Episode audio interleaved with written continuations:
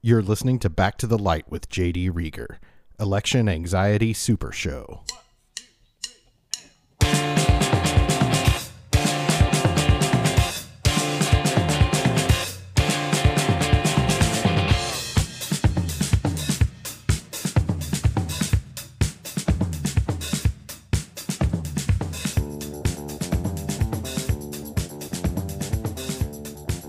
Hey, everybody.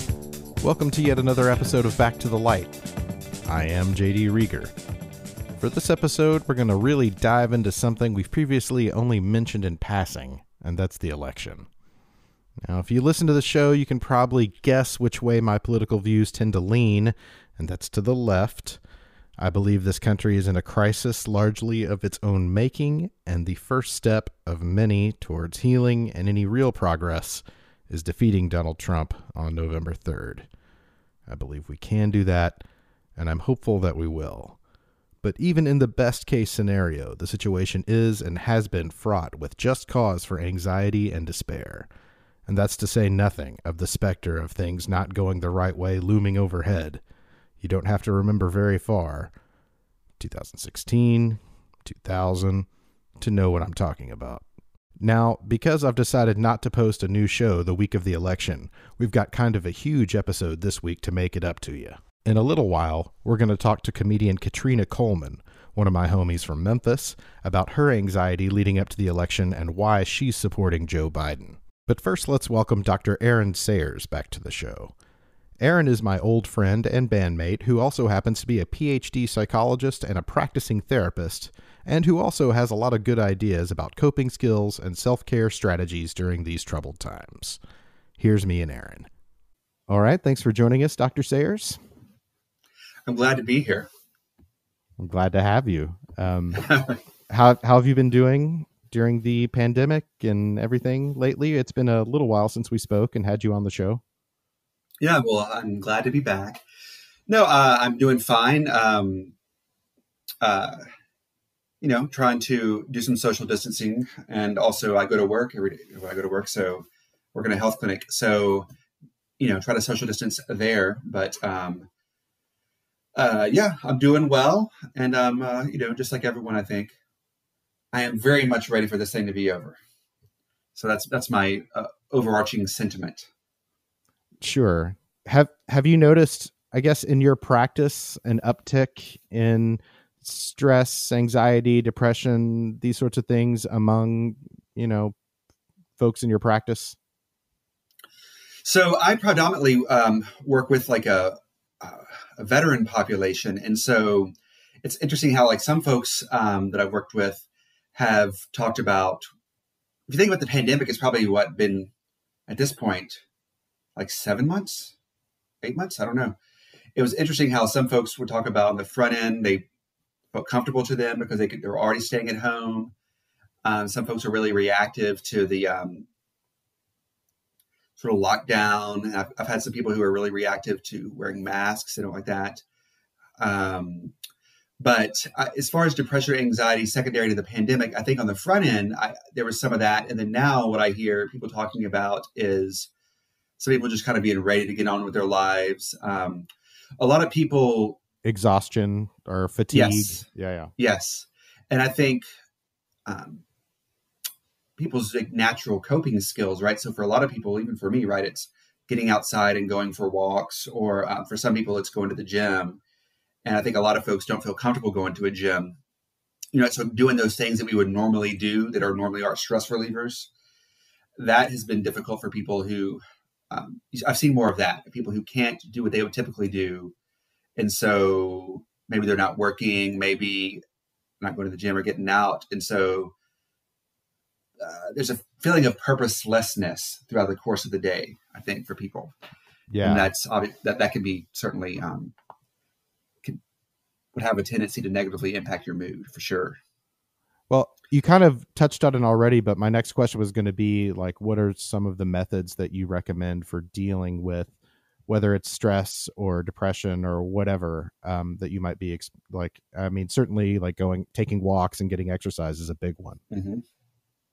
And are you talking about kind of in general or like, like in secondary oh, sure. I mean, I mean, second, and I mean, I sort of am lumping the pandemic into the whole because it has been, you know, elements of it have been so politicized.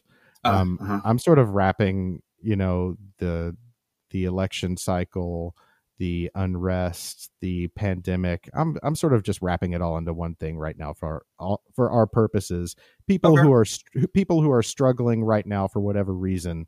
Um, I mean, do you, beyond the exercise thing, I mean, do do you recognize, do you recommend maybe limiting exposure to things like social media or the news cycle or things like that mm-hmm. for people who might be getting too caught up in that?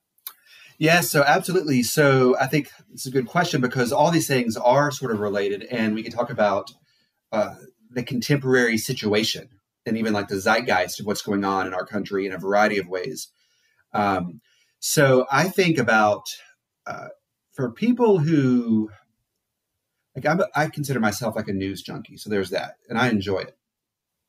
For some people, they watch the news, and many people get very, very agitated watching the news. So, so they're getting angry, um, and or they're feeling scared. Or I, I, find it very frustrating. There's only so much. Like if I turn on CNN, and it's not mm-hmm. like a breaking thing that I feel like I need to, you know, watch. If I just turn it on to see what's going on, I I've, I can very rarely stick with it for very long before I start feeling angry. Mm-hmm, mm-hmm. And I think for some people, like I, I really believe that taking a news diet could be important. So the idea of giving yourself a limit to how much time you watch. So whether or not that's 15 minutes, 30 minutes, because if you're somebody who watches TV news, and certainly the 24 hour news channels, whether or not it's Fox, uh, CNN, or MSNBC. I don't even have cable, so I don't watch these things. Um, I, I will skim their websites at times. But um, so I, I think giving yourself a, an amount of time that you will watch or engage in that for some people is going to be very helpful. In the same way that people talk about um, when they get on social media, so whether or not it's Facebook or Twitter or any of those things, that limiting your amount of time because there's so much stuff that's provocative on there intentionally. So so that's a big one. And I, I, think it's the same thing with the news. If you think about again the 24 hour news cycle or now the 24 hour news channels and facebook and you know everyone ha- most people have the internet um, i still think of it like it's a financially oriented thing where these places whether that's tv or the internet or the radio, they get money. They're compensated, right, by the more people they have watching it. So they have to do provocative things to keep us watching it. So sure. I think we also have to think of it like that is that it's also a business on their side and we don't have to engage in their business. So, um, so I, I, say that in a roundabout way to say, you know, you can limit that. And I, I also believe in it's going to be better for people to avoid the like again with the news people on TV. It's more the opinion versus straight news is not clearly delineated, and so and it's even worse when you're talking about you know discussions that you know eventually turn into like flame lore flame wars or whatever uh, on right, social media throwing. you know yeah. like uh, sometimes you know i i had to stop myself from getting involved in like comment thread debates on Facebook because they, you know, even if I won an argument in my mind, like I just would always end up feeling like empty and frustrated and pissed off yeah. and, and like it wasn't doing and it wasn't doing anyone any good. Absolutely. So so you're aware of that, right? I, I believe in that too. The idea of what is the this is a good thing for a person to pay attention to is what is the intention of engaging in that? Um, you know, this idea of do you feel better when you get into a, back and forth on social media on these things? Um, and there's certainly a difference between having a genuine conversation with somebody, either on the phone or texting, or I guess even online. But it seems like a lot of times it goes, it gets very judgmental and antagonistic and kind of just uncivil, like very quickly. A lot of times it seems, and oh, I can't yeah. imagine that there are some people who enjoy that and they get a kick out of it, but I think a lot of people don't and find it, you know, stressful. I'm certainly one of those, and limit, limiting, you know, at my therapist's suggestion, you know, limiting those types of engagements was part of my strategy in this very early on. Mm-hmm. Yeah, because you got to think like, do you feel good when you do it? Do you feel worse? And I, am not somebody who personally gets into the the need to win an argument thing. Um, that's not an urge that I have, although I'm sure I do at times. But that is a big urge for people is to win an argument. And oh, I just I just like to argue, or you know, people can't argue anymore. But you know, conversations are one thing. Flame throwing, like you said, or super intense judgmental language arguments. Um, that doesn't do anybody any good. I don't think. Yeah. Well, here's another thing because of mm-hmm. how intensely and personally uh, people are taking this whole thing. Um, regardless of who wins, there are going to be people um, after the outcome who are very fearful and freaked out by by that result uh, whoever the winner is. So i'm wondering like do you have anything to say? Like um, how how do you deal with those feelings of fear and disappointment should your candidate not win? That's a good question. Um, i don't know. I, I think about that like um, well, this has always been the. You think about it, right? We've we always have elections every four years, and so people's candidates always don't win every four years. So that will be the case. Sure, that somebody's candidate um, will not win, and somebody's will. Um, I, I guess uh, I'll kind of link this to something that you might talk about on election anxiety in general, is being aware and focusing on what you can control, what's within your sphere of influence, as compared to what's not. So, um, I know for a lot of people uh, in this current election, well, let's think back to like 2016. You know, you had um, President Trump won, uh, Hillary Clinton lost, and so a lot of people like there was like that march on Washington, like the women's march shortly thereafter, right? So that was a way for people, women, other people to take in to do things in action in line with their values, right? So to stay in touch with um, a thing that you can control. I can't control the election at this point, but I can go and show uh, support to other women, or I can uh, protest those sorts of things. So that's a way of using something that's within your sphere of influence, right? You can talk to your friends, you can do these things. Um, so I say that because it's hard to like when you feel so elections are designed, I think, to be emotionally provocative because that's what moves people, right? Is emotion. Sure. Um, I think emotion people, so people logic. very rarely vote on intellectual issues. They vote with yeah. their gut. Yeah. And, and that's why, you know, I was watching something recently where um, I guess it was those Lincoln Project people who were talking about, they were getting interviewed and they were talking about um, such such people don't like negative ads, but negative ads work right? Because they are emotional, they provoke emotion. Yeah. So they trigger fear um, response. Mm-hmm. Absolutely, which is not an emotion that is typically healthy to engage in. Right? We don't want to live our lives in fear. That's not. But it's but it's thing. an effective motivator in the short term. Can be yes, very much so.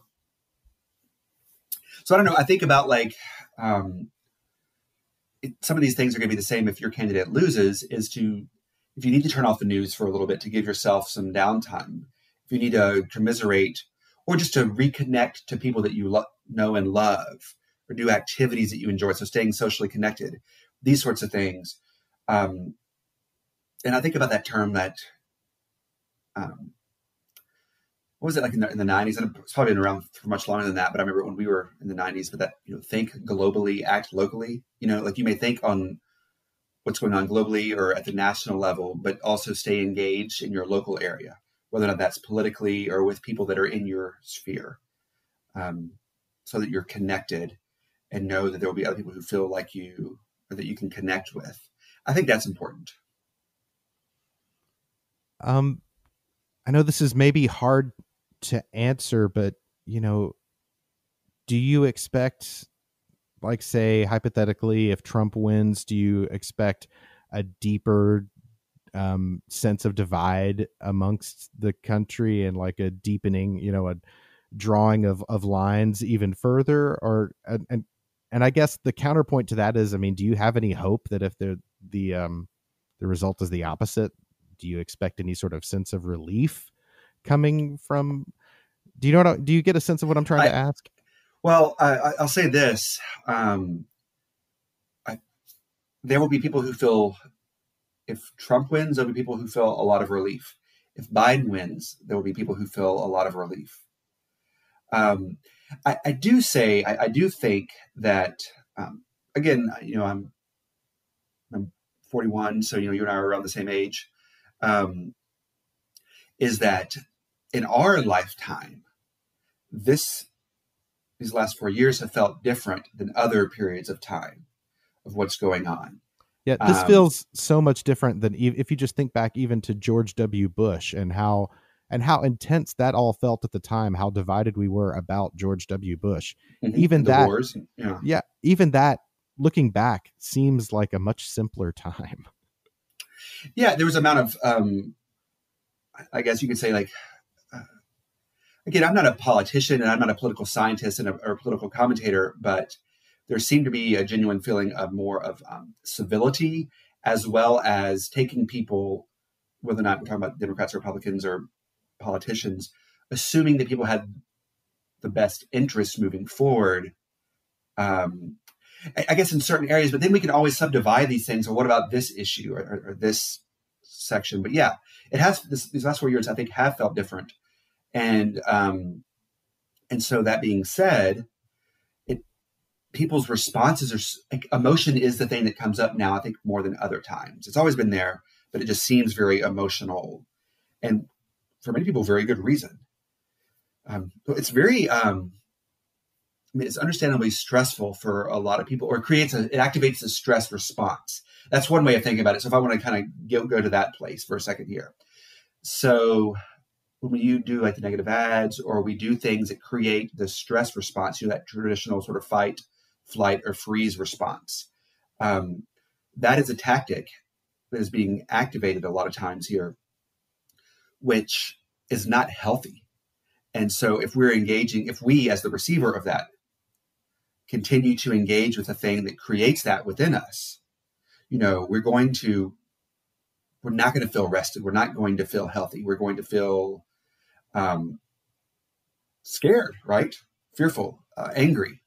And so we, I, I, I think from a health standpoint, a mental health standpoint, to pull back from that, um, from those triggers or those stimuli. Again, whether that's news, other people, it could be topics of conversation, right? Like if, social media, whatever. Yeah, yeah, yeah, absolutely.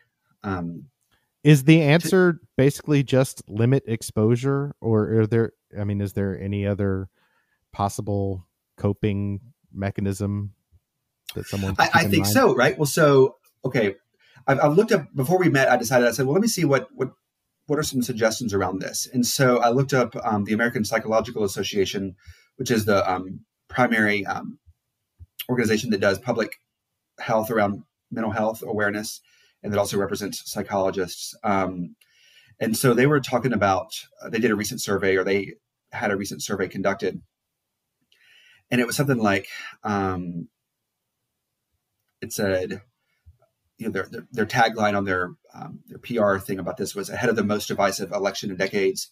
More than two thirds of U.S. adults, 68%, said that the 2020 election is a significant source of stress in their life, which was a large increase from the 2016, which they said 52% said the same. Um, and so, and it was regardless of party, but I think it was like 76% of Democrats said it, 67% of Republicans, yeah, 64 of independents found it stressful. But so they did a thing on they they, they provided some sort of guidelines on this, and so we can kind of talk about those. Yeah, uh, yeah. Let's go. Yeah, if you want to go through them, I, I'd I'd love that. Yeah, and try to expand upon that. So they talk about un- uncertainty being stressful um, in general, right? So uncertainty, we don't know the future, right? And here's the thing where we will know the future, but we may not know the, who the winner is on election night. Um, but some people are going to inherently be better at dealing with uncertainty than others.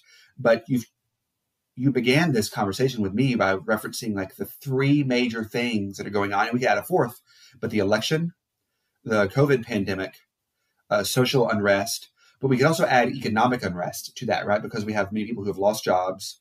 Uh, yep, I'm during, one of them. Sure, right. So that's inherently stressful. I imagine it's been stressful for you. It um, has indeed. right. It, it, would be normal for that to be stressful. And so, um, and that's getting worse. That's not getting better right now. So, um, so we, we can begin to, with this uncertainty, we can begin to ruminate, meaning just to think on it over and over again on the worst case scenario. And so we want to kind of stop the habit of ruminating. That was one of their suggestions. So there's multiple ways to stop rumination, but I do like the idea. I think it's helpful for people to remember that our mind focusing on these negative things over and over again, the potential for negative or anxiety, right? The focusing on that. Um, on the one hand, it's a way for our brains to try to make sense of something. So it's a problem solving mechanism. So, but it doesn't help once you're once it's creating problems. It yeah. loses its effectiveness.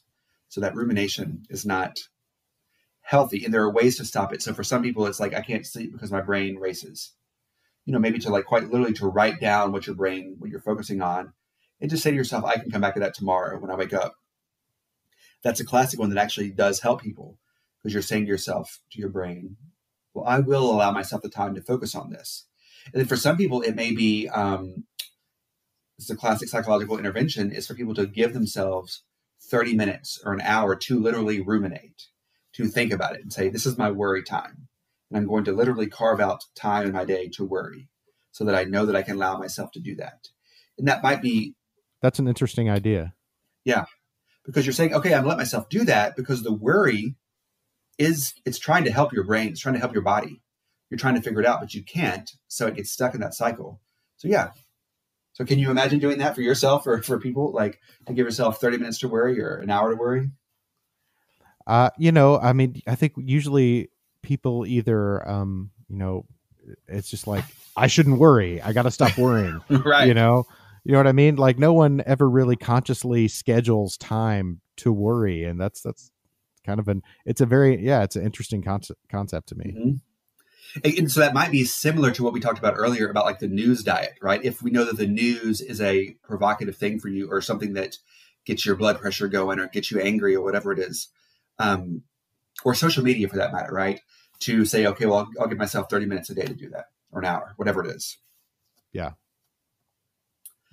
Um, My thing is, I, I check CNN, like the web page in the morning, and I uh-huh. look at it like for like five ten minutes, and then that's that's usually about it. That's my yeah. I'm done.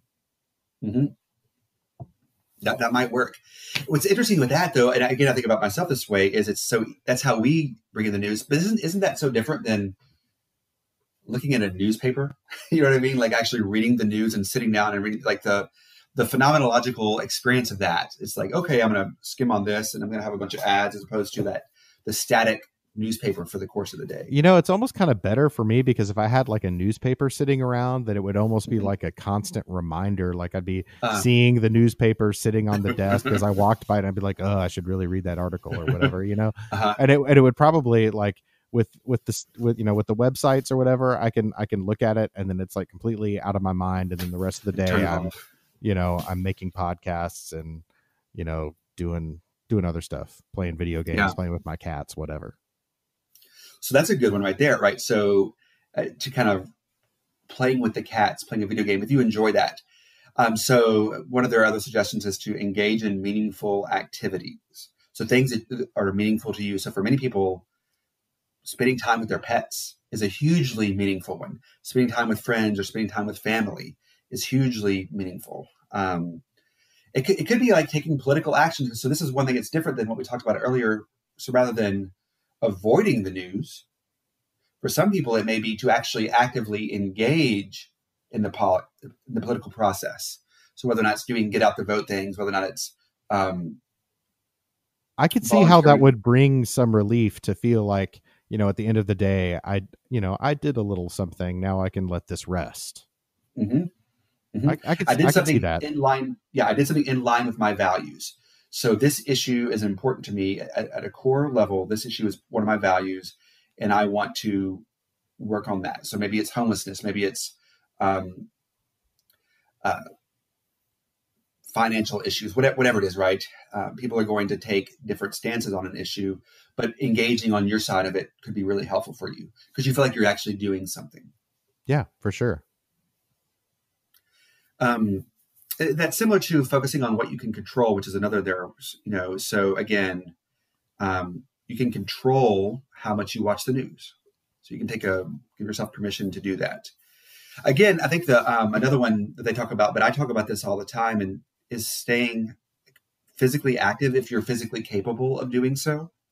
Right. So continuing to move your body because it helps us release the energy that we build up. So if it's going for walks, and there is, by the way, uh, from an exercise standpoint, there's a lot of research that talks about um, walking is just as helpful as running and all these things, but um, doing exercise outdoors might have a more of a stress relieving nature than indoors, but particularly if you're able to be like in parks or um, not in a neighborhood. So for those of you like yourself who lives in a big city like Chicago, people who live in New York or other metropolitan areas, that's different. So finding a park, if you're going to do it in town, that feels more rural or more open air, um, that that's literally reduces. Chicago is blessed with a number of beautiful parks. I have like mm-hmm. uh, one, I have a park uh, right beside the Chicago River with neat little hiking trails and stuff, just less beautiful. than less than a block away. Yeah. And one of my one of my go to moves actually uh, when I need to just check out for a little while is I I go for a walk in the park and I listen to this podcast called The Unmistakable Creative, which is kind of like oh. a dual sort of creativity and just like positive, just like a very positive, you know, sort of a lightly self-helpy podcast mm-hmm. and um yeah and it's just getting out getting the fresh air getting some of that uh, vitamin d from the sun or whatever mm-hmm. it is that's supposed to help you uh, sure. from the sunshine um it it really really ha- it really helps yeah it's so good for us and it's something that again right you said you can just go to the park down your street i'm lucky where i live there's a park right by my house um and so it's very it does something to the cortisol, to the stress hormone in our brain. It, it reduces our stress levels more when we're out in nature than when we're just indoors doing that a similar activity. So they're both good for you health wise, but the stress relieving part um, is good. So I think that's that's something for people to do. Cool. Is that is that the list? Is there anything else we should touch on? Uh, we've really kind of talked about a lot of these. You know, uh, focusing on what you can control, engaging in activities that are meaningful to you, that are in line with your values, staying socially connected, staying active, and then just last one, acknowledging that we may not know who wins on the election day. That that day we may have to wait a little bit of time. And if you think that will raise your anxiety, they suggest to keep busy with things that you enjoy. So the same things that we talked about. Continue um, with life. Don't like put a pause on your whole life just because the election results are contested for a few days or weeks or however long it takes. Months it could be. Yeah. Yeah. Like unforeseeable. Who knows? it's, I mean, it's a fascinating time in some ways. And again, I think one thing we, we didn't address is how some, and I think it's important to think about is some people are going to feel this more acutely. So if I'm a person who, um, not just issues that are important to me, but rather issues that impact me, yeah. you know, directly. If the candidate or the side that tends to do X and I am directly impacted by X, I'm going to be more uh, impacted by this than if I'm just an observer of that. So, you know, I know it's been, we've talked about social issues. This summer, we've talked a lot about, um, it's been uh, in the news and it's been people's lives, right? So, like um, the Black Lives Matter movement or minority individuals, right? So, if I'm, uh, if a candidate who is directly opposed to me having certain rights, whether or not that could be a woman's right to choose or um, issues that impact uh, minority communities or poor communities, or however you want to think about that, marginalized communities broadly. Immigration speaking. laws, whatever. Sure.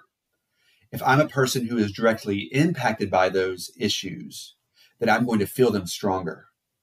And so, and that's a very genuine thing. You know, um, I think about like if I'm a white man, middle class, these things which are not everybody is right but that's sort of classic right? I'm going to be less impacted by things. It's it may be easier for me to turn that off and to say ah screw it. That's just doesn't really bother me. It doesn't affect that's not important. Yeah. Than if I'm a person of color or a woman or a, um, queer individual, you know, a gender non-binary person, right? Somebody who may take these uh, feel these issues much more strongly because they're like they're more in the news and they're more yeah. um, going to have a direct impact on a person's life. Their, their lives the are literally more directly threatened. Correct, correct. And so I, I think that we have to um, acknowledge that for many individuals, these things do impact uh, them personally and directly. Um, and so I think that's important to acknowledge that and to um, have respect for that for people. For sure. I, I, I wholeheartedly agree. Mm-hmm. And yeah, and I, I think that's a good, that's a solid place for us to end. Aaron, I think we did well mm-hmm. for ourselves here. I want to thank you for joining me on the show. Yeah, well, I'm happy to be here. All right. Well, and I think um, it's a it's a great opportunity to for us to all engage in self care around this. Time out. Before we get to Katrina Coleman, I need to ask you to check out patreon.com slash jdreager. That's P-A-T-R-E-O-N dot com slash J-D-R-E-A-G-E-R and become a supporter of me and Back to the Light. Subscribers to the Patreon get ad-free versions of this show, exclusive music content, and more. Also, if you're looking for other ways to show support, you can subscribe to the podcast, share us on social media, or simply send a link to the show to someone who might like it. Everything helps. Thank you in advance. And now here's the ad. My next guest is comedian Katrina Coleman. You might know her from the You Look Like comedy shows, running the Memphis Comedy Festival, and her numerous club appearances around the country. I've been meaning to get her on the podcast for a while, and we have a really great conversation here about this mess we're in. Here's me and Katrina. Thanks for joining us, Katrina. Thank you for having me, JD. It's been a while. Yeah, it has been. How's Chicago treating you? Oh, it's good. It's much better lately, actually. You know, we've got a new place and some new friends and stuff. It's it's pretty good. friends does help. You guys kind of ran off into the wild blue north. It's Midwest. not very blue. Well, I mean, except for the Cubs, it's really not very blue. It's mostly gray. Especially that W banner, right? Yeah, totally. Fly the W. Isn't that what Are they say? Yeah. okay, that was a temperature check. You haven't fallen into a Cub fandom quite. No, I'm, I'm still a Cardinals fan actually. Born oh no! Raised. Don't tell them that. Yeah, it's actually it's quite fun. It's quite fun to reveal that like after you've already made friends with somebody. It's kind of it's kind of a neat little knife twist. it's too late for them to go back. Fucking cards fans. Oh my god, my uh, husband is from Chicago and he just overheard my side of the conversation with fucking cards fans. hey, what's up, Brian? Hey, what's up, Brian? I apologize. I did find a quiet spot. He was coming through the room. Just passing by. it's all good. Um, they, they get rowdy. I understand. Part of the reason I like Chicagoans is that they are very intense about things that that really don't matter that much. Yeah, yeah, like like ketchup on hot dogs and things yeah. that really shouldn't really shouldn't matter to anyone. But when I met my husband in Chicago and he talked about ch- ketchup on hot dogs, I know I feel the same way about slaw on a barbecue sandwich. So we sort of like found a common ground in things like that. So are you pro or anti slaw? Are you kidding me? Right? See, well, See? I don't know. I got, I got angry. People... The back of my neck. Of course, you put the slaw on the sandwich. Of course, I, I feel the same way. I, I enjoy slaw on the sandwich, but I do know some very um, vigilant um, anti-slaw people. Uh, I assume that they're all the Thomas J type, and they don't allow their food to touch. I want all of my food touching a good meal is a meal where all of the sides and the entree can complement each other. You just mash it all up. You're gonna chew it anyway. Do you know? Do you know who hates slaw on barbecue sandwiches? Who hates slaw on barbecue? Chris Harrington. I'm sure he's listening to this right now. Um, Chris, I've yeah, always totally. been respectful of uh, your work. Like I respect your work. I think you're a wonderful person. But you can go. Are we allowed to curse here? Oh, sure. Like it's like the woods. And Chris, you can go fuck yourself yeah, sure. um, so tell me, I guess, you know, elections coming up, early voting has started, mm-hmm. reports of record turnout and all that. Are you feeling optimistic or still feeling anxious, or is it some of both? I'm very anxious. Um, very optimistic uh, because that that's my personality is to be optimistic. However, I have been alive for the last I would say last four years, but really the last 36. So I don't know. I'm I'm hopeful. I have not early voted yet uh, because of the pandemic, and recently I visited the doctor. My blood pressure is a little high, so it's probably not good for my blood pressure to stand in line for two hours to early vote. Uh, while worrying Is that about is that what the scene is like in Memphis right now? Two hour lines. Yes.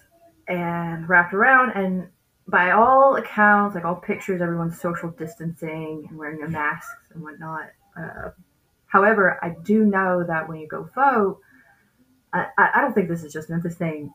Uh, the the pollsters, the the last minute sort of like campaigners are allowed to be a hundred feet away, and in any big election, like I have to run for my car past them to because I don't I don't want that. I don't want to deal with that. But I know if I stand in line and I'm Is there a big turnout of like Trump supporters in, down there, or is it is it a mixture of both? I don't know. Uh, I don't think in my neck of the woods because I'm you know I'm here in Midtown Memphis, which is a very blue part of the city and very very liberal. but sometimes they show up, you know, in places where they think they're not wanted, you know, just to to make a scene. Also, That's yeah, that seems like a, a weird compulsion to have.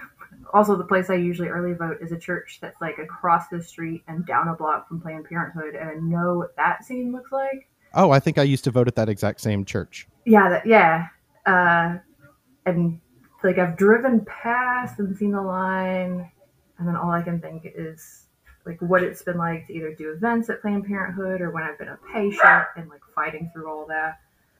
See, my dog's upset about it too. I don't know if you can hear him. Yeah. So I haven't gone yet, but I will go. I am anxious about it. I have this like sense that everything is going to work out fine and that we're going to be okay. Good God, the fear. Would it have been? it's fear. Yeah. Would it have been possible for you to early or to vote by mail in Tennessee, or do you not want to do that because of possible fear of shenanigans? It, it was that. It because I thought about it. I, me and my family have been extremely diligent. Uh, I have kind of joked that our house has been all but hermetically sealed. We've got one grocery store runner, I've been getting groceries delivered, all that. And at one point, I was like, well, I'll just vote by mail, which up until now has always been secure. And I even came out and said, well, you know, vote by mail. But the constant back and forth, the postal service being gutted, the uh, the confusion about whether you can drop off or whether you have to mail, or if you mail, then everybody's saying it's it, it. So I have to go in person. I have to go in person because it is that important. In in Illinois, they actually have some secure uh, drop off, uh, you know, drop boxes at the Mhm. polling sites for your mail in ballots, and that's what I decided to do. Um, but I, and, and so I did that the other day. But the the lines, I mean, there were lines, but it didn't seem like it would have been a two hour type of thing. Now, your drop boxes there in uh, Illinois are do they look like mail drop boxes or are they locked? Are they tended to? Yeah, they were they were tended to, and they were clearly brought in. They weren't just you know they were they were painted blue, and they were they had a little lock on them, and there was a a lady like an they were behind. You know there was no way to get to them. You had to actually ask to come inside the polling site to get mm-hmm. to the box. Was that like a cardboard box set on a fold-out table with a slit cut in the top, like Valentine's Day? it was i guess it, it was it was you know some sort of cheap wood box. Um and it was large. It was about you know two-thirds of my height or whatever. That's a you know it was it was a large like mail sized mailbox sized thing. Um and you know supposedly they check it period you know at scheduled times throughout the day. They take the things and and then they're going to send me a confirmation email when when they actually receive and count my vote which i haven't got yet but but there is a that there is also like a detailed tracking system in Illinois for every step. So that that made me feel more secure about it as well. Yeah, and not and being here in Tennessee, it hasn't. There's not like a clear path, and I don't know anyone that's used it regularly. And I know, like, uh, isn't it Colorado? They function entirely on mail-in votes, and of course, all the military and you know every single elected member of government in DC. Uh, I, I just wasn't confident about it. I couldn't. It, it Yeah. would feel like dropping a penny in a wishing well. I think to me If here. if Illinois were a more hotly contested state, I might have felt more, you know, I might have felt the need to be more sure about it. But um, also that's such a that is such a hot pile like the idea of a contested state and other states who cares? I know. like uh, i have so many feelings. And like the the idea of the drop boxes and even what you described i don't mean to disparage it. But what it brings to my mind is old literature and old uh, like history recollections of voting when the Jim Crow laws were able to take hold. Like that, it seems like it's very easy. And up until now, I don't think I've ever lived in a time period where I thought that it was easy enough for someone to take it. Does that make sense? easy enough for someone to to to mess with the voting process like in small ways maybe but i always felt very secure about the voting process and you know the the machines we use even though uh was a decade and a half ago the hanging chads were a concept but i always felt like the voting process in this country was like pretty solid and secure. It's one of the things that's like one of our core uh, pillars. It hasn't been until this election that I know full well that bad actors will do bad, bad things. oh for sure for sure Which you- I it's it's it's very unsettling. And they may Do you- succeed. That's the thing. They may succeed. do you i I definitely want to get to that to that to that possibility but do you think that the answer is you know broad scale election reform or doing away with the electoral college i mean what would what would restore your confidence in the system how how would that even be possible That's a very broad question. Uh, you could either take me back about eight or nine years ago, 10 years ago, uh, when I didn't know as much and didn't pay as much attention, and I was a fun loving 20 something. That would make me confident. Uh, yes, I believe that voter reform has been a thing that we've needed to deal with um, for 150 years. Like that, that's been a thing that's been uh, like, since the definition of the term gerrymandering.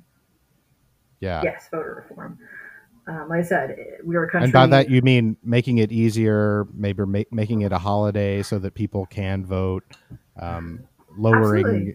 yeah yeah things of that things like that like I, I've I've worked jobs where, you know, I've been pretty privileged. Um, like I worked in food service, I worked as a bartender, all those things. I made a big stink and made sure that I had my time. But when you work at night in food service, it was easy for me to go vote.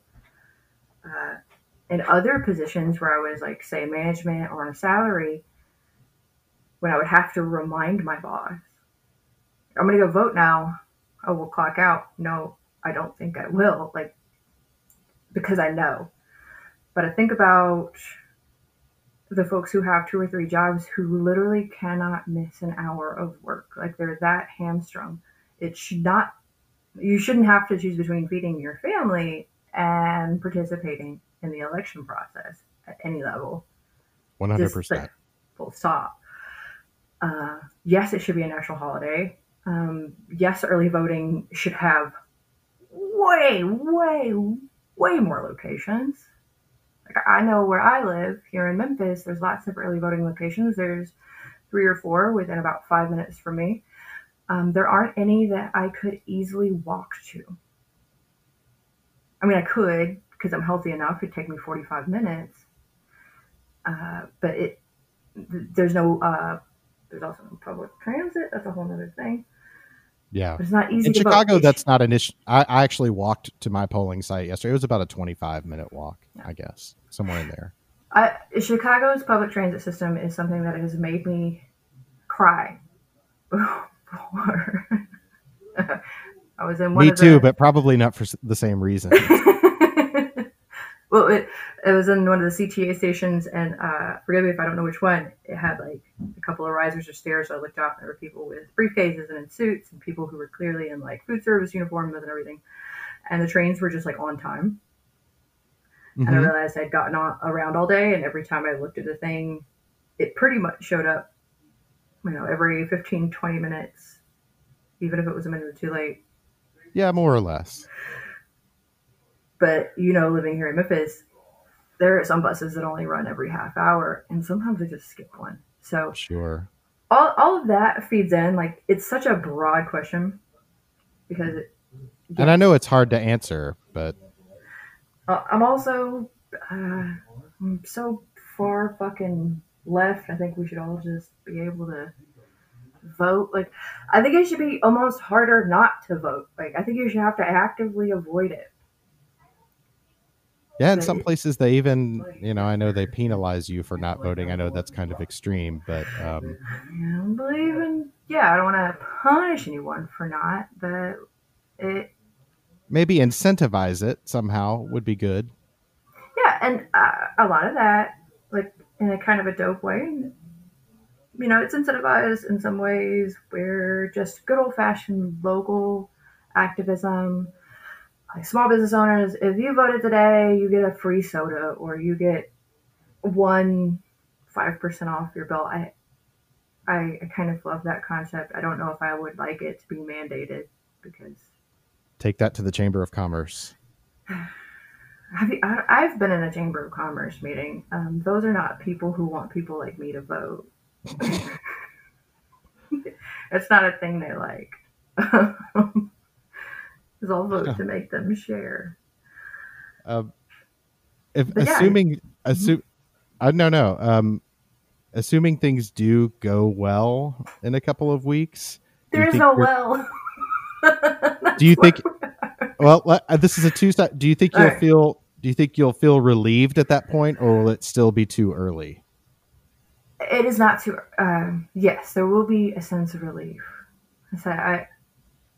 I probably started. I'll be truthful. I have two children. Uh, they just turned eleven and nine.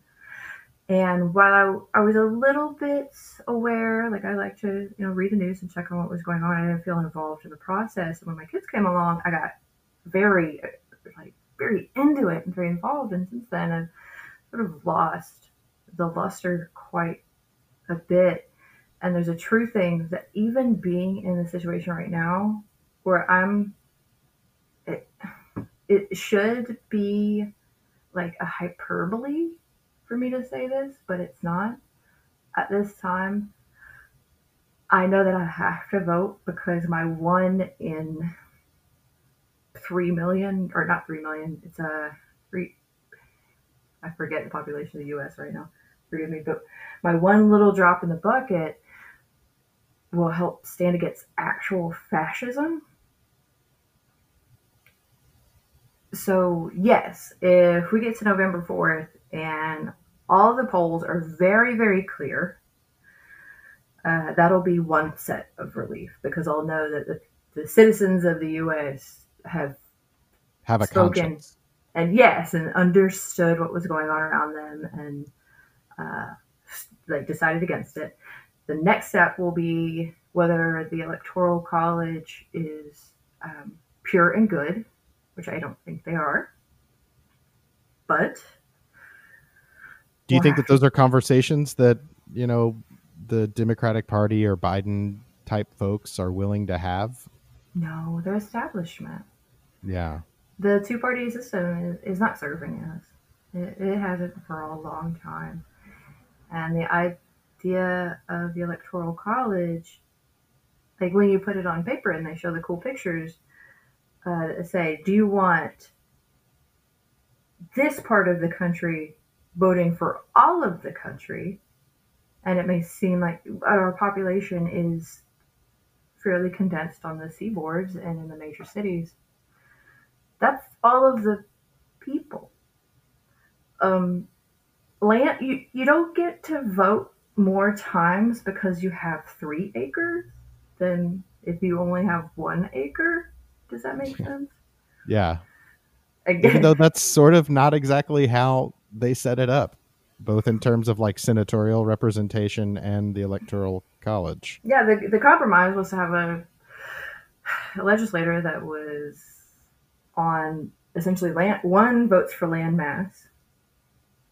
And before anybody gets upset, I do understand that if a farmer who's got a, a huge plot of land, we don't want to we don't want to lessen his vote because he's providing and because of his basic business. You know, we, we want the farmers to have a vote, but that's not what it's built on. It's built on And our economy and society have changed since those rules were set up. Let's let's be honest. I know sometimes when I hear people, the founding fathers said so. It's I don't give a shit. Those dudes are one, they're super dead. Extremely. Uh, Two, uh, they did a lot of bad things, Most of them uh, horrible things. uh, and they they either did what I found about the founding fathers. They either did horrible things or they were just flipping lunatics, or both. Yeah. They were mad with power.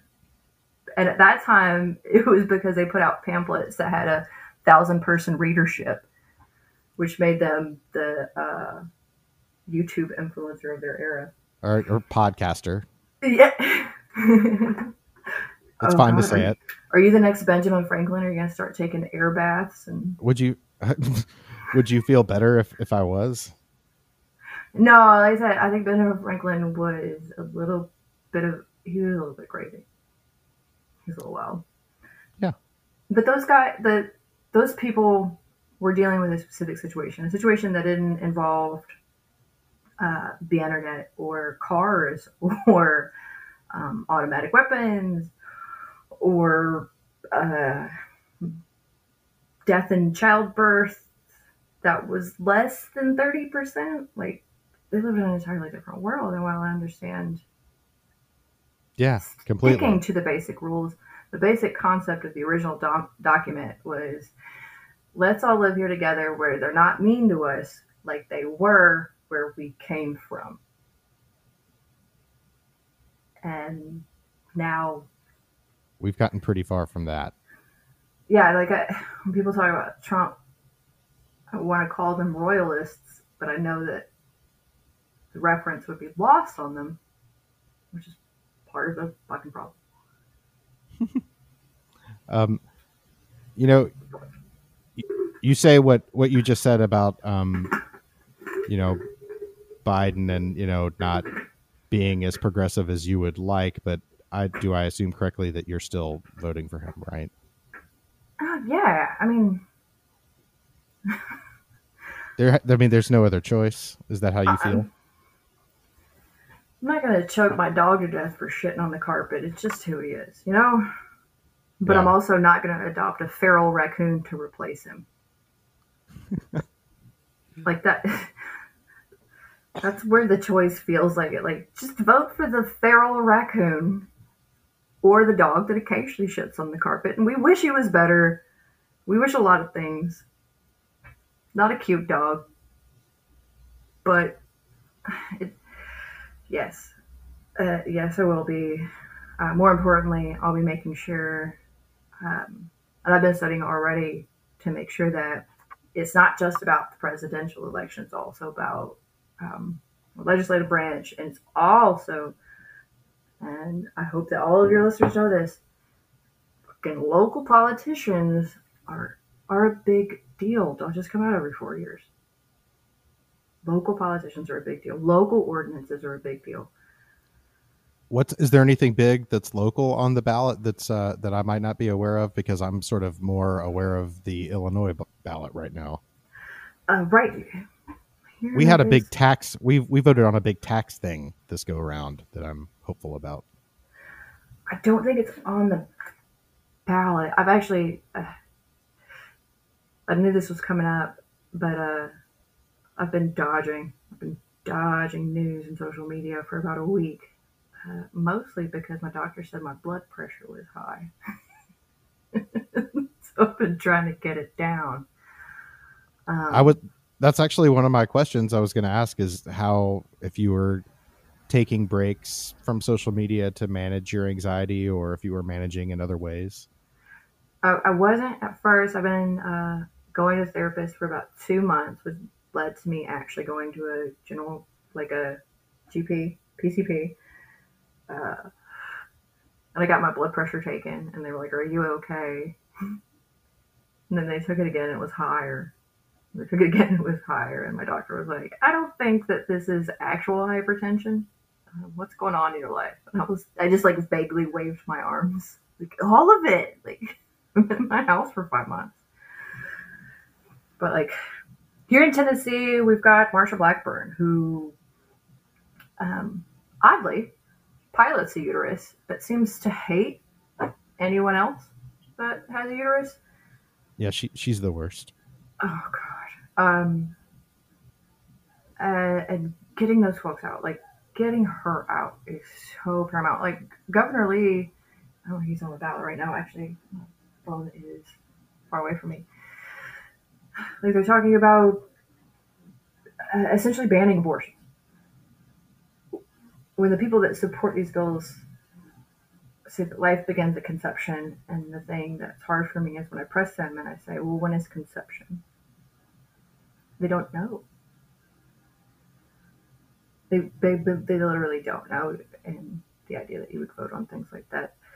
I mean. Pe- mm-hmm. I was gonna uh, no. These are people who base you know a lot of their you know knowledge around faith, and you know when pressed on any issues of faith, really, most people have the same answer, and that's they don't really know.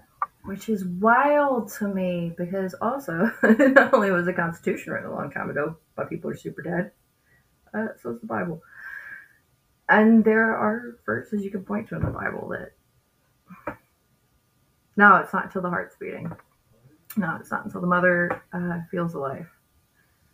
Not to mention the fact that late term abortions aren't things that people are having for fun. Did you see yeah. actually? Uh, did you see that a senator? And again, I should I should have taken my notes, and my my phone wasn't charged. I should have had it up because I was looking at stuff.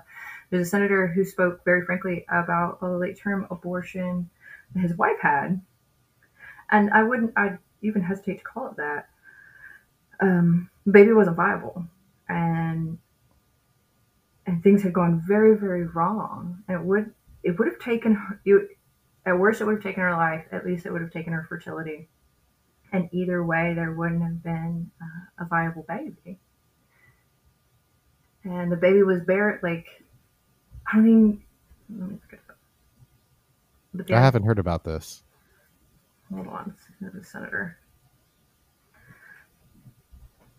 And I'm proud of him because he's a dude. Uh, it's a Michigan senator, Gary Peters um, for him to speak up about it. You know, uh, it does affect him. Clearly, it was his wife, it was his family. Um, she was four months pregnant. Water broke, and there was nothing to reverse it. And she was told to go home and wait for a natural miscarriage, which would have caused damage to her, which might have prevented her from ever having babies again. Yeah, for sure like it, it wasn't uh, wasn't viable. And under the laws that, especially Tennessee, Mississippi, the personhood laws, all that, they're not from a science standpoint. And anyone who has faith, I don't judge them. God gave us, if if you're a faithful person, you believe that God gave free will to man. He also invented science. Like we always joke, that's why God invented sliced bread. Well, in that case, God invented science. Science figured out you don't have to die because something went awry in your pregnancy. You don't have to leave your children motherless. You don't have to widow your partner. And you can have another baby. You can try again. But that's why it's important to vote in your local elections, where your mayors you know, even your council members. Like it seems small, but your council members affect Yeah, things. Right now, They have a lot more direct control over things than the president, even though that feels like a much more important thing on a day to day basis. It's actually the local the local politicians. Yeah, there's a fun thing I learned it was a couple of years ago. What was it about? It was an ordinance. Uh, I believe it was a maybe it was the height of the protest, but there was a statewide um, ordinance, or and I might not have the exact word. It might have had a different term, which had different. Like I might be mixing up vocabulary words uh, about a curfew. and Memphis city leaders said they, they, they didn't have to enforce it. And the concept of enforcement and and this is this is a lot of like political science stuff that I am not 100% qualified to discuss. But when our city leaders said we're not enforcing this, this is not okay. This is um, this is infringement. We're not going to enforce it. That meant that I got to live here in the city of Memphis without the state government in Nashville, essentially they, they, they couldn't touch my freedoms and my rights because my local leadership protected me. And the system's kind of built that way. I'm sure if the city, or not the city, that I keep talking about the state of Mississippi, if they'd have known um, that they were uh, electing a governor that might put them one day in the top winning score for positive uh, COVID cases and deaths. Winning being a funny choice, but yeah. That's what's happening. That's what's happening. They're not being educated. There are people 30 miles away from me who are going to Walmart without their masks and they're not afraid or worried about it because they don't frequent the same, you know, sources I frequent and they don't look around and they're trusting their leadership to tell them what's safe and what's not, and their leadership is not. Yeah. You have to vote. You have to vote for people who educate themselves. You have to vote for people who don't want power for the sake of power. You have to vote for people that people who have lived a life parallel with yours.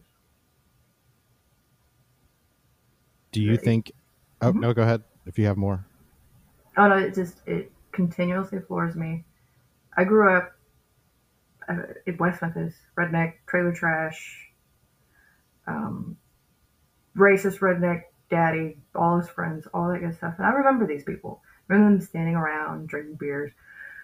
Ah, fucking rich bosses always telling us what to do. Rich man don't fucking understand me. Them Germantown sons of bitches, they don't get what it's like to work for a living and all like all of that. Which I respect very, you know, country boy can survive type shit. Yeah, I got respect for that. Sure. Somehow those folks have been turned. Yeah, and now somehow they're respecting a new like like y'all remember the salsa commercial, right? New York City. and now they're on his side. He's got a golden toilet.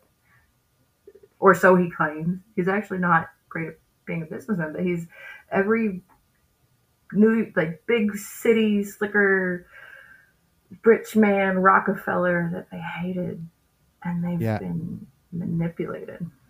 I I randomly, you know, uh, I have I have the Peacock app, and you know they Mhm. they just a- added just like the entire like history of Saturday Night Live on there. So I randomly watched some episodes from like 1989, Mhm. like two or three in a row, and I was shocked at how many Donald Trump jokes there were in all the episodes. And Phil Hartman was doing his Donald Trump impression in all of them, and it was just like he was this utter punchline and fool. And this was 1989. You know, it's really hard Mhm.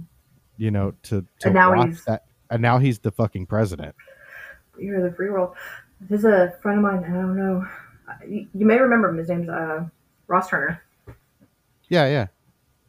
But there was some point I he's a stand-up comic, and I saw him do a set, and this was before the election, when we were like, when a lot of us were like, really, really, Don- Donald Trump, Trump, Donald Trump, you, guys serious about this? Like you're not playing? Um, so at the time it was so funny, but he, he was writing a joke And he was like, all of this is because of the disenfranchised white voter. And he would just start, and he's a white guy, he's a handsome white guy, he's a privileged white guy, he understands all that. But he would just start laughing, and it would kill me every time because I found him like the disenfranchised white male voter. Yeah. Like, y'all, y'all, y'all, y'all mad because you feel like you don't have what? What don't you have? You, you don't have what? like, like this, this dude verifiably wouldn't piss on you if you were on fire. There there's a um there's a cliche that uh, people used to say to comedians when like a republican would get elected and that was like oh well this must be really good for your act um was i mean I, was this ever funny to you No, and there actually came. Like I've been doing stand up for so long, and I, I, I like to talk about real things. I don't necessarily insist on being political. Um, but when I find a laugh, I laugh about it. I want to interject real briefly, okay and this is hard to say. I'll be honest.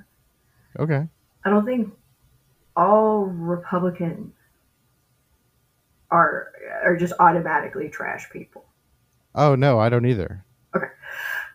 I think like I know with my really like lefty sensibilities, with my like honestly, I want to live on a commune. I want us to all share things. I want I want to never think about money again. The country's too big for that. I know that. That's that's the wild dream. There should be someone. Um, i'm i'm uh, pro a minimum income that's a big thing that a lot of people are talking oh about my these days god! Yeah. They're test is- they're actually test marketing it in a few cities like uh, uh, on the on the hush hush. I don't know if you've read about it, but a few cities have have taken like small groups of of like communities or whatever Mhm. and started giving them checks every month and started te- seeing what happens. it's fucking crazy. They've done entire country um, experiments, and the shit works. Yeah. I'm like, I get the idea that you, you work for a living, but the concept of working for a living People still do work for a living in those Yeah. places is the thing.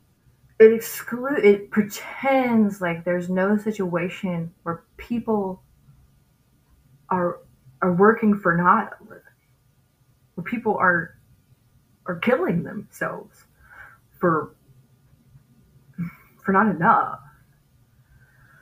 And I do like so for a, a business to be able to employ 20 people at a living wage, there should be someone. This is this is an odd example. There should be someone in charge who's a, a pretty savvy, knows the markets, is always looking to make a profit, so they can provide that, right? Because if it's people like me, like if I ran a business, I would give everything away. I would be a terrible business runner. Yeah. I, I'm bad at it. I get that. I get that there should be a push and pull. There should be a balance. There should be a back and forth. But it should be under the concept of of um, it should be focused on resources and about how best to share the resources. And we all cover the concept of sharing the resources so that no one dies um, from not having resources. Like that would be ideal. That seems reasonable. That doesn't seem revolutionary at all. No one should. No one should die because they're rationing their insulin. No one should die because they can't eat. No one should die because they don't have anywhere Because they grew up in a neighborhood where they don't have pharmacies or whatever. Right. Yep. Um, that's not. if, if you say something like that, any person that responds to me, well, that's just commie bullshit. You mean people should just die? Like they should just die? Like that's I think if you press people that they they wouldn't, you know, no one would be able to like pull the trigger, but I do think that for some anyway that there is sort of like an Ebenezer Scrooge like sort of put them in prisons or you know, just like out of sight, I don't care. You know. the big problem is though uh, the way our whole thing is set up and the interplay between pop culture and government and media, and I'm not know, disparaging any one of those things, but working together, you can get a real goddamn trifecta.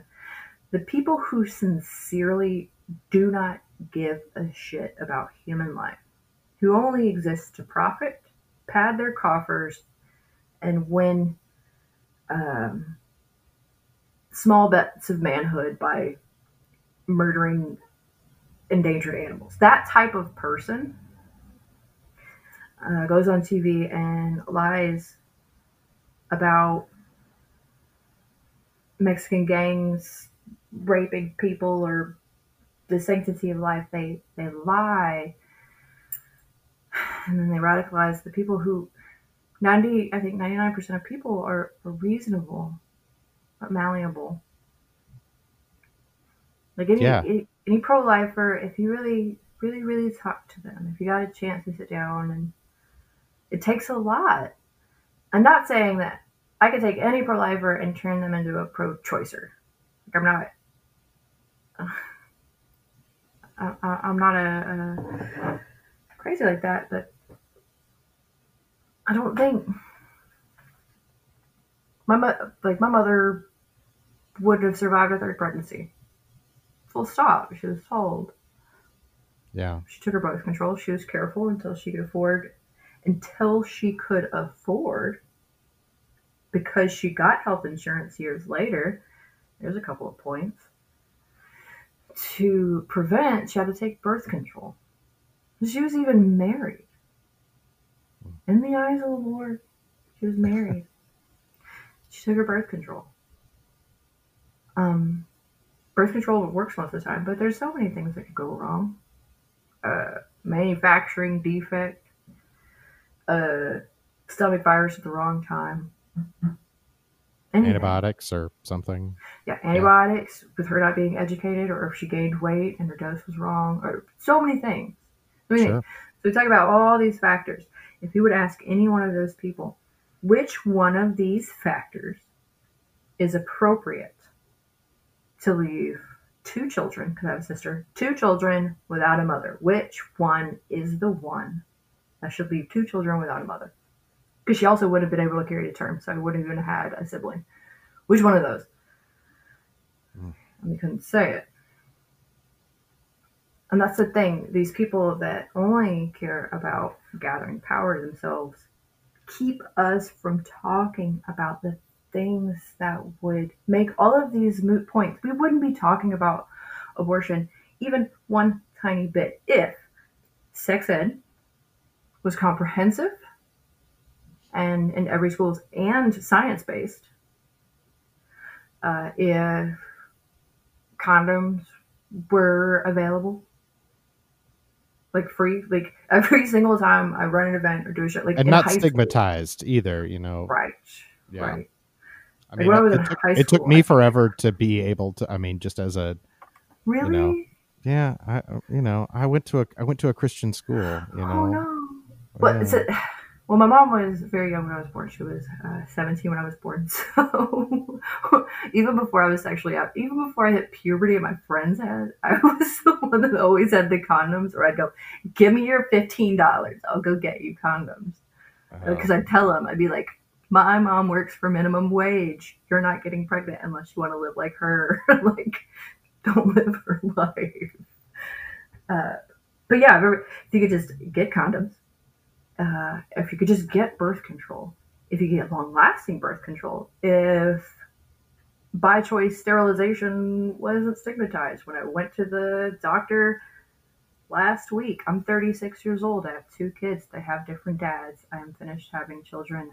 I told the nurse that I, I had my tubes tied, and she said, "Oh, why? You're so young." I was like, "The fuck are you talking about?"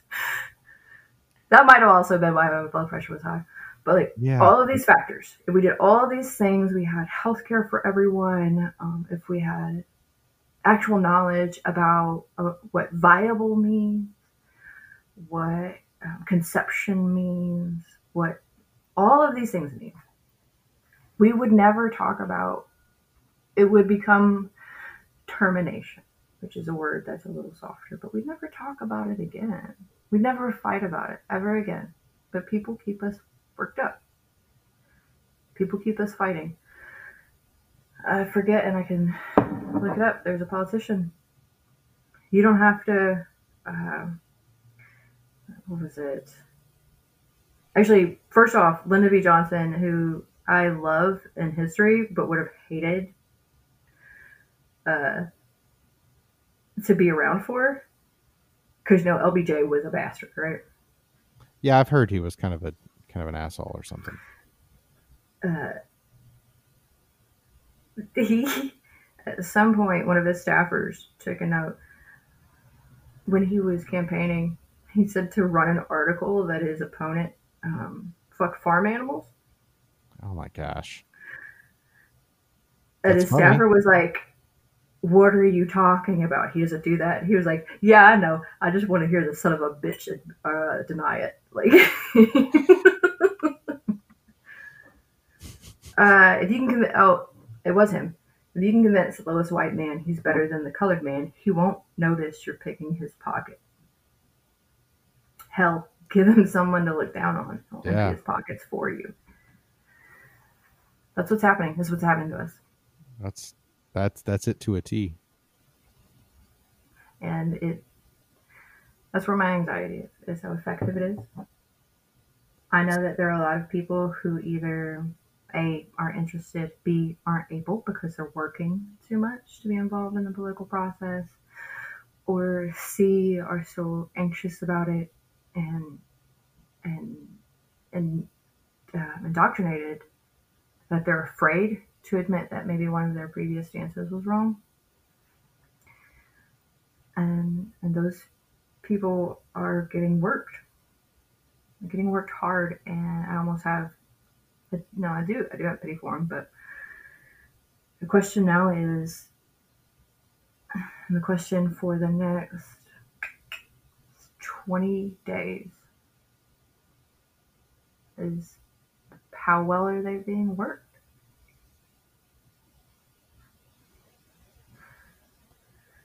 Is there anything that? Oh no, mm-hmm. go oh, for Or it. No. just- they've kept us working 40 hours a week. They've kept us sick. They've kept us unable to get health care and mental care. They've, they've kept us in such a shit spot that we're all but feral cats at this point, reactive. Did it work? We'll find out in 20 days if it worked. Is there anything that you would say to someone who I can't imagine that there is someone listening to this who is still on the fence or consider maybe considering not voting or you know I think it's more likely that they're considering not voting than considering voting for Trump. But in either case, is there anything you would say to someone who's still on the fence about voting or still on the fence about Joe Biden? I first, if it, if was uh, like face to face thing, I would say, yeah, I get it. Um, I would remind them that Joe Biden has been a stutterer all his life. He's not senile. He's just got fucking stutter, and he always has, which is why he was vice president the first time. Um, so just take it easy on him. Yeah, one of my best friends stutters, so I, Yeah, I. No, the idea that you would bully a stutterer, like that's uh, a third grade reader, like that's that's the bad guy, the one who yells at the guy that stutters. well Um, that's that's not even as low as he gets, I'm, I'm afraid, but and there's yeah, and there's bad stuff, and he he was real fucking wrong. I don't think he's a good person because he's a politician. You don't rise to power without wanting power, and you don't want power unless something's wrong with you. However, presidency is not. It's part of a huge, huge system that's supposed to work properly for us. It's still the system. It's still an establishment man. But voting for Trump is not just voting for that person. It's voting for a deep manipulation of the American people for one man's ego. This man got dozens of people sick I, that's what I would do. I would remind them. So you know the uh, Rose Garden massacre that just happened. Sure. I was looking around. Uh, one of one of the colleges set up a contact tracing because none of the media outlets were allowed to run it or pursue any stories about it, and so you know the internet got crazy. And I was looking at it, and it showed you know, when positive tests came through and all the activities of the people, um, the politicians. None of this focusing on the politicians, and then you got to this web, this web of uh, infected and I saw like one little crazy dot over the side. And I went and hovered over that dot, and that dot was a housekeeper in the White House. Housekeeper. It doesn't matter your politics. The housekeeper is going to work every day. She work her butt off, which we all respect. I imagine housekeeping in the White House is a pretty like like you you can't screw around. Like that's not a not an easy job. Yeah, I bet it's not even. I mean, even when like Obama or somebody cool was president, I bet it was still a pretty stressful job. And and and, uh, and I imagine being a housekeeper in the White House, you're probably incredibly proud of what you do. You have a great deal of pride. You've passed all, all the screenings. You're not in danger of being It's radicalized. The, it's, you're it's the NBA of housekeeping. like yeah you're you're dusting hundred year old artifacts or, or, or changing beds in the Lincoln bedroom or whatever sure. and you go to work every day and you serve your country in that way i don't think there is many positions more patriotic than that kind of position the cooks the housekeepers. And you went to work and maybe you tried to wear a mask and your boss who happens to be the leader of the free world told you take your mask off unless you support biden but you want to keep your job. And got sick. And i haven't followed up on that story i haven't found the name because i couldn't do it for my own heart let's talk about working people the person mm-hmm. vacuuming this motherfucker's floors dusting or taking the laundry back and forth had no choice. And he got them sick. Well, it just shows. I mean, he's never had concern for anyone but himself, and I, you know, it's kind of um, like shocking but not surprising. But that's a very like microcosm. So it doesn't give a shit about the housekeepers. And from my understanding, most of the folks in the White House, like there's a lot of folks in the White House who have served for multiple, multiple presidents. And they just do their job. They go to work, they do their job, they take care of things. They probably love the White House more than they love the president sometimes. Doesn't give a like, and that's a face-to-face interaction. That's probably someone the president's passed in the hallway. Maybe he knows the name, maybe he doesn't. Maybe he's appreciated. I bet Oh. he doesn't. I mean, maybe selfishly he's been like, "Oh, get you know, get that person. They make my bed great." Maybe that made them super happy. Maybe not. Maybe never noticed. Maybe just folded clothes and set them up. Maybe, maybe just dusted the tables. Either way, Yeah, I just think it's if if he has so little concern with people that are that cl- that are that close to him, how could he possibly be concerned to bring this back to where we started with like the farmer in Kansas or wherever? You know, I mean, he clearly he's not any more concerned for that person for that random farming Trump supporter than the people that are close to him in his life. and that's like when I hear those rednecks and like I hear like the it's the it's the mother tongue of my people. When I hear them talk, I, I get torn because part of me wants to cat like not casually but carefully speak with them and understand their values and, and see where they are and sort of like help them and, and, and show them like multiply verified sources to like things that actually happened and help them cut through the lies, help them understand how to cut through the lies so that they're better participants in their own destiny. And then the other half of me just wants to go, he doesn't give a fuck about you. he would shit on your face if you were asleep. Like, he doesn't fucking care about you. Like, he, he would mace you. Also, you you cannot fucking love Dukes of Hazzard and Donald Trump at the same time. I'll plant my flag and I'll die on this hill. He's fucking Boss Hogg, you jackass. You know, with Bush, at least there was still sort of a Dukes of Hazzard quality, I guess. if well, you Bush want to break like it, one. Are we talking about W? yeah, Are yeah, we talking W. about? Yeah, yeah. Well, W. w, was like one step lower. Like he was the entitled, uh, like frat boy that got old. Um, senior was a career politician. Oh yeah, CIA, like heavily. Yeah. yeah, yeah. Donald Trump has no politics. He was never interested. He just wanted to make a bunch of money and defraud the government, which is No, he was verifiable. hosting WrestleManias like when when Bush was president. You know, so I know I'm super upset. Like I want to be excited that our president is in the WWE Hall of Fame. no, that's But, embarrassing for the Hall of Fame. right. I'm like the Hall of Fame fucked up there. Yeah. This is a Hall of Fame that also includes like, you know, Ric Flair or whatever, and but Donald oh Trump, my god, that beautiful monster. yeah, but Donald Trump is is the is the black mark. I hate it. I hate it all. So, I get.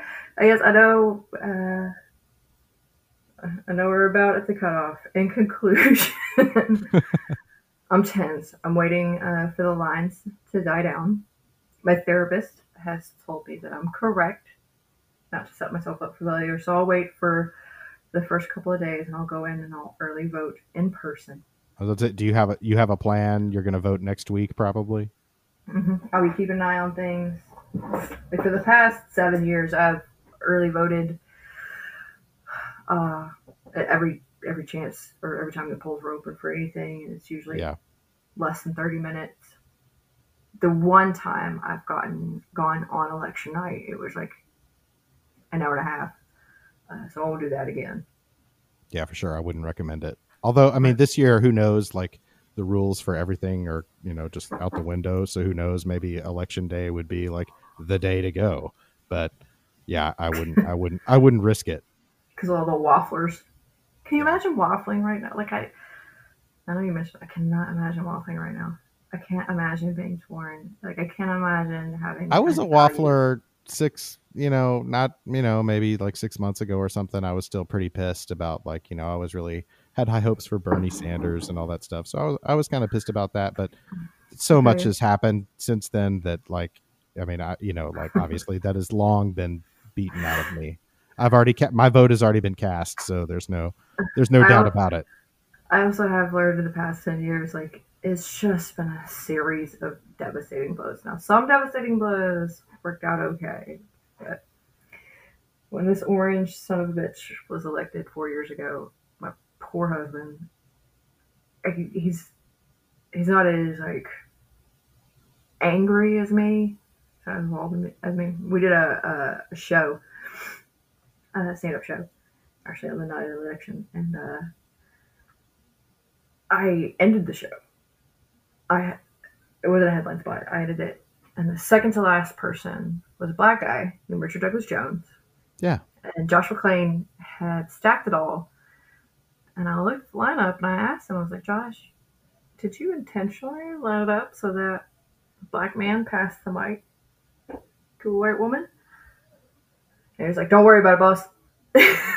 it's a very Josh McClain thing.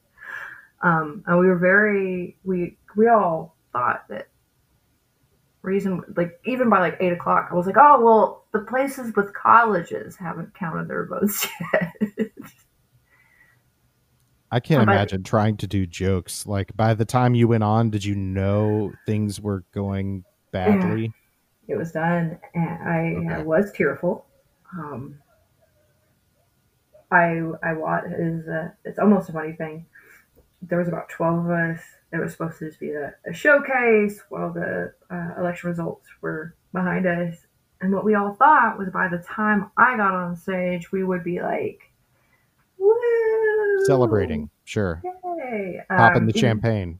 yeah, like even I was like, I had jokes ready to be like, I don't like this motherfucker either, but at least we didn't shit the bed. Like that was my joke to open because I thought all Yeah. of it. And uh, as the count started coming, by like number six, everyone kept repeating the same refrain, which is "It's gonna be okay," with increasing and increasing hysteria. And I noted that when I finally got up, I noted that I was like, everybody keeps saying it's to be okay, and I noticed it got more and more hysterical, and so then I just hysterically went, "It's to be okay." Um, I think I read the preamble. I think I was we were all pretty drunk and upset, and I came home and I tried to explain to Brian why it was so bad, and I curled up in a ball so hard that I pulled my hip out of socket. Yeah. And I started marching and doing stuff. So Do I don't think I don't think there's any just or or modern world where this could possibly fucking happen.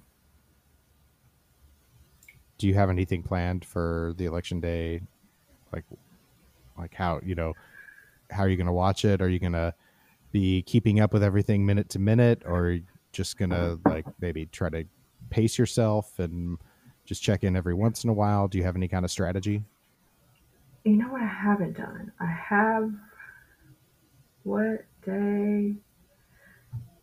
Yes, that's um I don't know yet. Honestly, I think what I should probably do is use a vacation day for Wednesday. probably No matter what. i've scheduled that whole week i'm not going to put do any po- podcast episodes that week just because i can't imagine trying to promote something really in either case but or Yeah. just just trying to distract from that like it feels like it, it i mean it feels like it would be futile uh, but also i you know there's no If reason to call attention to something else Right, like it's either it's either gonna be like you know that see was it uh speed, right? You know in the speed when it's Keanu Reeves and Sure. uh oh what's her name? sandy Uh, bullock Sandy Bullock and they're just like hugging on the little like the the rolly thing. the bus Right. It's either gonna be that by like eleven on Tuesday. or it's uh it's gonna be a thing that's not a movie or fun or entertaining. I think I think what I should probably do because it's the girls will still be in school. I think now that I think about it, I should probably take Wednesday off. Um, Wednesday actually is the day I see my therapist. That's probably good.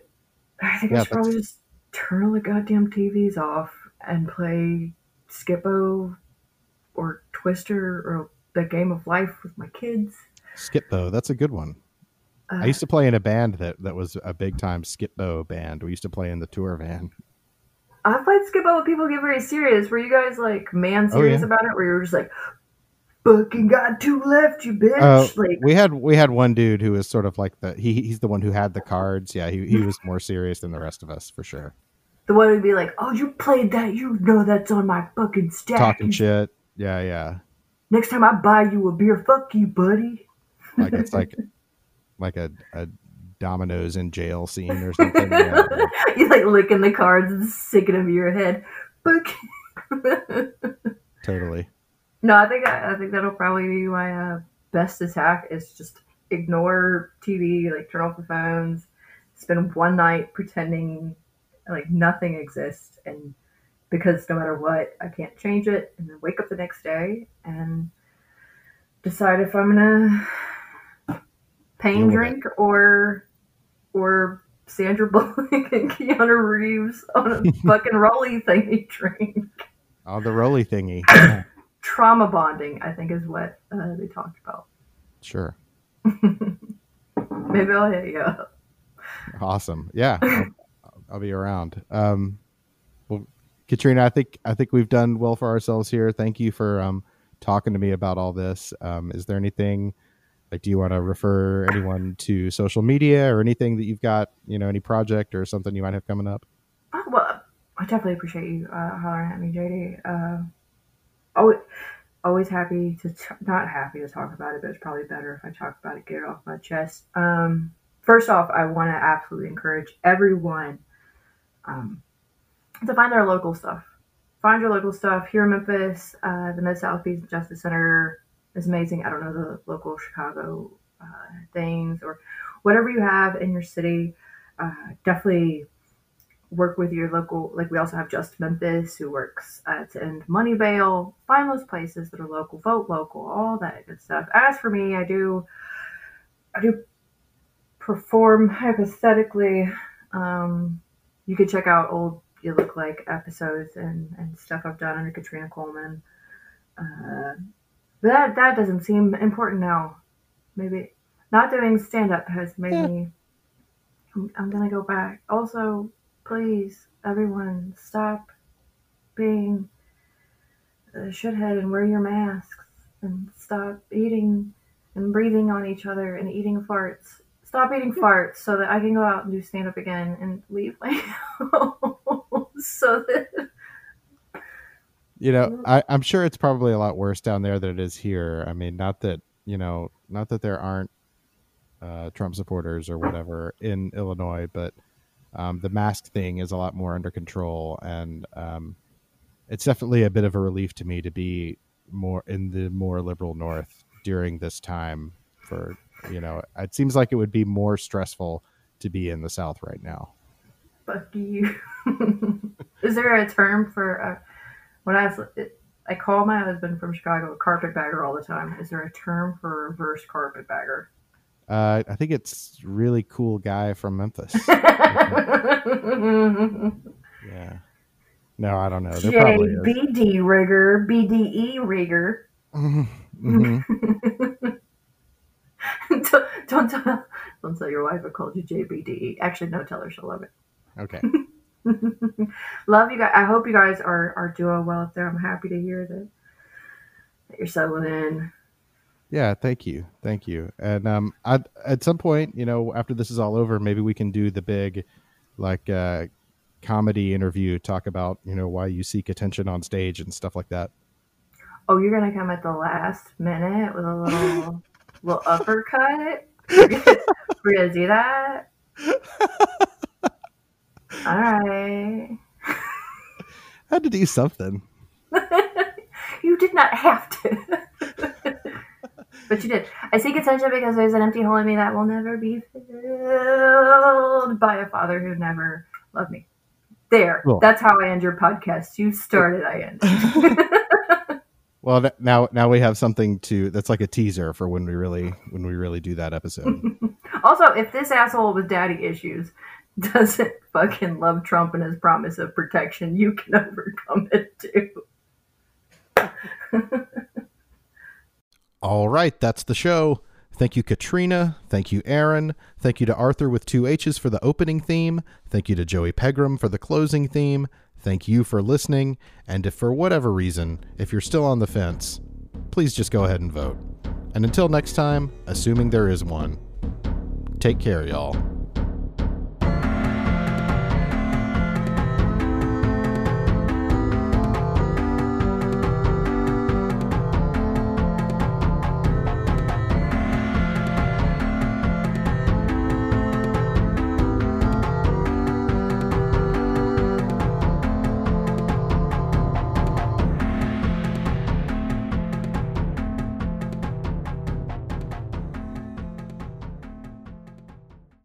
Part of the Back to the Light podcast network at backtothelight.net.